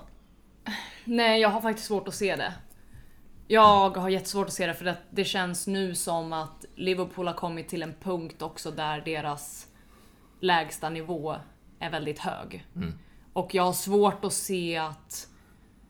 Jag menar, de har liksom inga spelare heller i den här truppen. ehm, som jag känner rakt av är så här. Han börjar bli för gammal. Eller han kan inte fortsätta en säsong till. Eller där, honom måste de bli av med. Utan det känns som att de är så otroligt kompletta. Sen tror jag väl kanske att Liverpool eventuellt hade behövt liksom få in de behöver väl få in någonting nytt på något sätt. Kanske göra någon värvning eller två eller så få in lite konkurrens eller få in lite just för att spelarna ska hålla sig vakna på att eh, och inte för det där är en sån psykologisk grej som man egentligen vet väldigt lite om men som jag tycker att man pratar väldigt mycket om just att de inte ska bli mätta. För det är klart att en fotbollsspelare aldrig någonsin går runt och tänker Fan vad soft att vi vann en ligatitel, nu kan jag bara chilla hela nästa säsong. Nej. Men att, det en, att man ändå kan låsa sig i att det blir någon slags lättnad över att nu har vi vunnit Champions och nu har vi vunnit ligan och vi har varit liksom bäst i världen. Vad, vad ska vi göra nu då? Och sen så bara slappnar man av lite för mycket. Så någon, någon form av nytt behöver de säkert eh, få med sig in i nästa säsong för att inte hamna där. Du sa ju Hampus att de satsade ju på Premier League, likt de satsade på Champions League förra säsongen. Vad satsar Liverpool på nästa säsong? Är det trippen eller? Nej, jag vet inte, ligatiteln betyder ju så otroligt mycket för, för laget och folket i Liverpool. Så att liksom, när man vann, har vunnit sin första på 30 år så är man inte mätt. Eh, så det är väl den man ska åt igen. Men sen tror jag också att nu vill nog Klopp liksom slåss på flera fronter. Eh, jag tror egentligen inte han vill vaska eh, ligacupen samtidigt som han är i Qatar liksom och ställa upp med Pedro Chirivella som kapten. Eh, det är klart att Klopp vill vinna allt han tar sig an. Han förstod väl att det kanske inte riktigt liksom går eller är sunt att göra det i år. Så det är väl ett flerfrontskrig, kanske ta en trippel eller någonting. Eh, Eller något sånt där. Ja, något sånt där. Nej men alltså det kanske är något liksom där man får sikta om man ska behöva få grabbarna ännu hungrigare. Det tror jag inte behövs. Alltså, de, de vill vinna allt de tar sig an. De har fattat hur jävla bra de är. Eh, så att, allting då. Allting. Ja. Eh, vi går över till lite inte, kategorier har vi. Som vi ska, vi har inga nomineringar till kategorierna men det är det vi ska diskutera fram helt enkelt. Eh, så, lite awards, två på bollen awards. Eh, och jag tycker vi börjar med årets överraskning. Eh, och det, man får bolla upp sina namn och det kan ju både vara lag och spelare och sånt där. Eh, jag kan börja. Vi har inte pratat om Newcastle. Jag tippade ju dem, tror jag, tog sist just för att Steve Bruce kom. Men, de klar... Men de klarade sig, men det är faktiskt inte Newcastle som jag har. För när jag alltså, tänker mer på Newcastle då är jag inte så imponerad av själva laget. Jag är imponerad av en individ, individ och det är ju Sant Maximan. Som jag förstår inte att det inte pratas mer om honom. Varje gång jag ser honom spela fotboll blir jag så otroligt imponerad. Väldigt lik Adama Traoré men kanske lite mer överstegsvinter. Liksom. Otroligt fin spelare och jag förvånas att en Liverpool till exempel inte. Alltså det känns ju som en Mané light. Sant Maximan. Ja, han är väl lite av en brainless express. Liksom. Väldigt, väldigt snabb men får ut väldigt lite i sista tredjedelen. Eh, så att absolut, och det var väl Mané någonstans också. Eh, han är spektakulär eh, och en spelare Någonstans hade jag typ förväntningar på honom för det hade ändå pratats om honom från Liö. Eh, började ju riktigt dåligt eh, men sen kom igång så att liksom får jag ändå summera hans säsong som väldigt godkänd. Eh, min överraskning blir väl eh, Ah, dels Sheffield United men också Steve Bruce. Alltså, liksom, skrattar ju gott åt att han skulle ta över Newcastle och de skulle åka ur. Och allt det där. Eh, och varenda Newcastle-supporter var i misär. Eh, men eh, han har gjort det bra men Sheffield United har gjort det ännu bättre. Så att, eh, det är årets överraskning för mig. Mm. Jag får nog, eh, alltså... Jag, alltså jag säger nog ändå att årets överraskning för mig, det var att eh, Carlo Ancelotti tog över Everton. Alltså det måste vara årets överraskning. Sen, sen fattar jag att, eh, att eh, så här, ni vill säkert hellre att jag ska säga en spelare eller ett lag, men, men det måste fan ändå vara årets överraskning för mig, för att jag blev så otroligt chockad över det. Jo, jag är beredd på att skriva. Alltså när man såg han i Napoli och sen skulle man säga någon till en att om några månader så är Ancelotti på Everton-bänken. Det hade varit en överraskning. Ja. Ska vi ge den till Carlo Ancelotti kanske? Äh, Vi behöver väl inte egentligen utse en vinnare. Newcastle slash eh, Carlo Ancelotti blir det. Eh, Vi lämnar ut till Chris Wilder och Sheffield United men det får de ta. Eh, årets flopp. Eh, min är eh, hela jävla Arsenal-laget. Eh, för som sagt, jag, jag tycker inte ens om att de ska ligga på åttonde plats. De ska ligga på fjortonde plats så dåligt som de har spelat. Det är väl tränarbyten och som har räddat några poäng och sånt där. Men nej, de, de förtjänar årets flopp för mig i alla fall. Vad har du Hampus? Eh, ja absolut, jag tänker säga den här spelaren bara för att det går inte att prata Premier League med Therese Strömberg utan att nämna Patrik Cutrone. Vad händer där egentligen? Ja, fy fan. Nu, jag har ju gått från att han skulle föda mina barn till att jag eh, inte vill höra hans namn. nej men det är fan, ja, nej. Det är klart att det där var... Jag, jag var ju väldigt eh, förvånad över att den flytten skedde. Jag var kanske inte jätteförvånad över att han skulle lämna, för jag märkte ju att Milans eh, usla, usla, usla sportsliga ledning tyckte att han har ingenting här att göra och skulle tvinga bort honom. Men just att han går till Premier League och då kände väl jag där i början att så här, jo men han kommer nog, han kommer väl liksom så här, sitta på bänken i Serie A eller sitta på bänken i, i Premier League. Gör vad du vill, du tjänar ju mer pengar där borta så gå dit om det är viktigt för dig. eh, och då önskade jag så himla mycket att det skulle gå bra för honom också. Eh, och tänkte väl kanske att så här, ja, men han kommer väl hoppa in lite då och då och göra lite mål och, och sådär. Och folk hade ju byggt upp liksom de här, vilket jag egentligen aldrig har tyckt är en rimlig jämförelse mellan honom och Pippo Inzaghi. Att han skulle vara den typen. Det tycker jag väl inte överhuvudtaget. Bara för att han så här råkade sno något mål någon gång och sen så bara Folk bara han är Pippo. Nej det är han verkligen inte. Men eh, nej, jag tycker också att så här, det gick ju inte bra alls. Plockade inte han nummer 10 också? Jo det gjorde han va? Ja, 10. Så jävla sjukt. Men eh, sen, alltså så här, i och med att han liksom går tillbaka till Serie A och inte går tillbaka till Milan. Det är inte hans fel att Milan inte vill ha honom och han eh, behöver bara göra sitt jobb och bla bla bla hit och dit. Ja, jag fattar det. Mm. Men samtidigt så, nej, så är han lite död för mig ändå. Alltså. så att jag är helt med på att du ger honom eh, årets flopp. Eh, Din då? Alltså jag vet inte om jag kan säga att det är en flopp, men det jag tänker på rent spontant, vilket vi redan har pratat om så jag ska inte prata så mycket om det. Men det är väl, alltså det jag tänker på spontant är ju att Leicester inte lyckas liksom bibehålla. Det är ju någonstans så jävla floppmässigt att bottla den så jävla hårt liksom.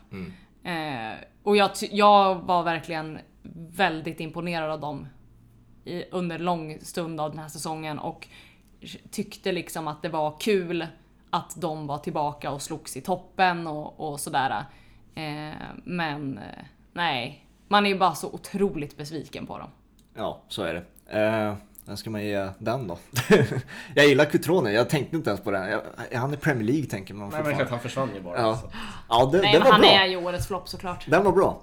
Eh, säsongens tränare och om man skulle utse det här för någon månad sedan då är det väl mellan Chris Wilder, Brendan Rodgers och eh, eh, Klopp. Men nu känns det ju bara som att det är ett namn kvar efter två ganska misslyckade perioder efter coronabreaket. Kanske Chris Wilder då, kanske.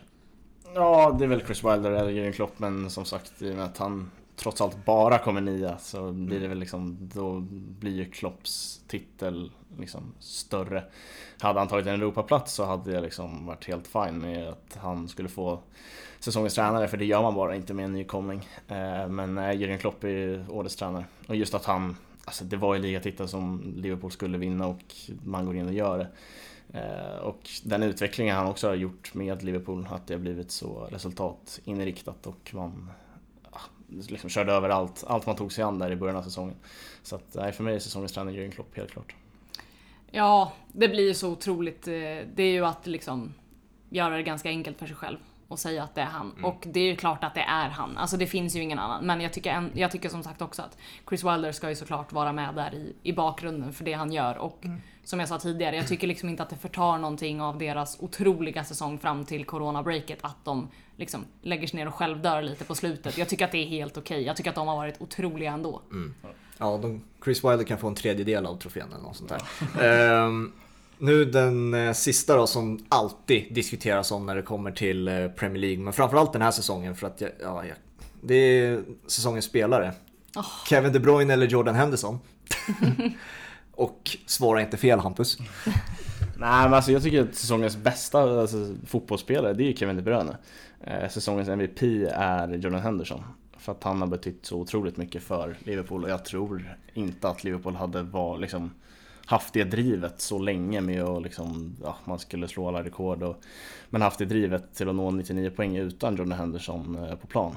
Eh, så han, han har betytt otroligt mycket men säsongens bästa fotbollsspelare är Kevin De Bruyne. Eh, så är det. Ja, det är väl ganska så odiskutabelt att han är. Alltså han är så otroligt bra. Varje gång som man ser De Bruyne spela fotboll så känner man ju bara att nej.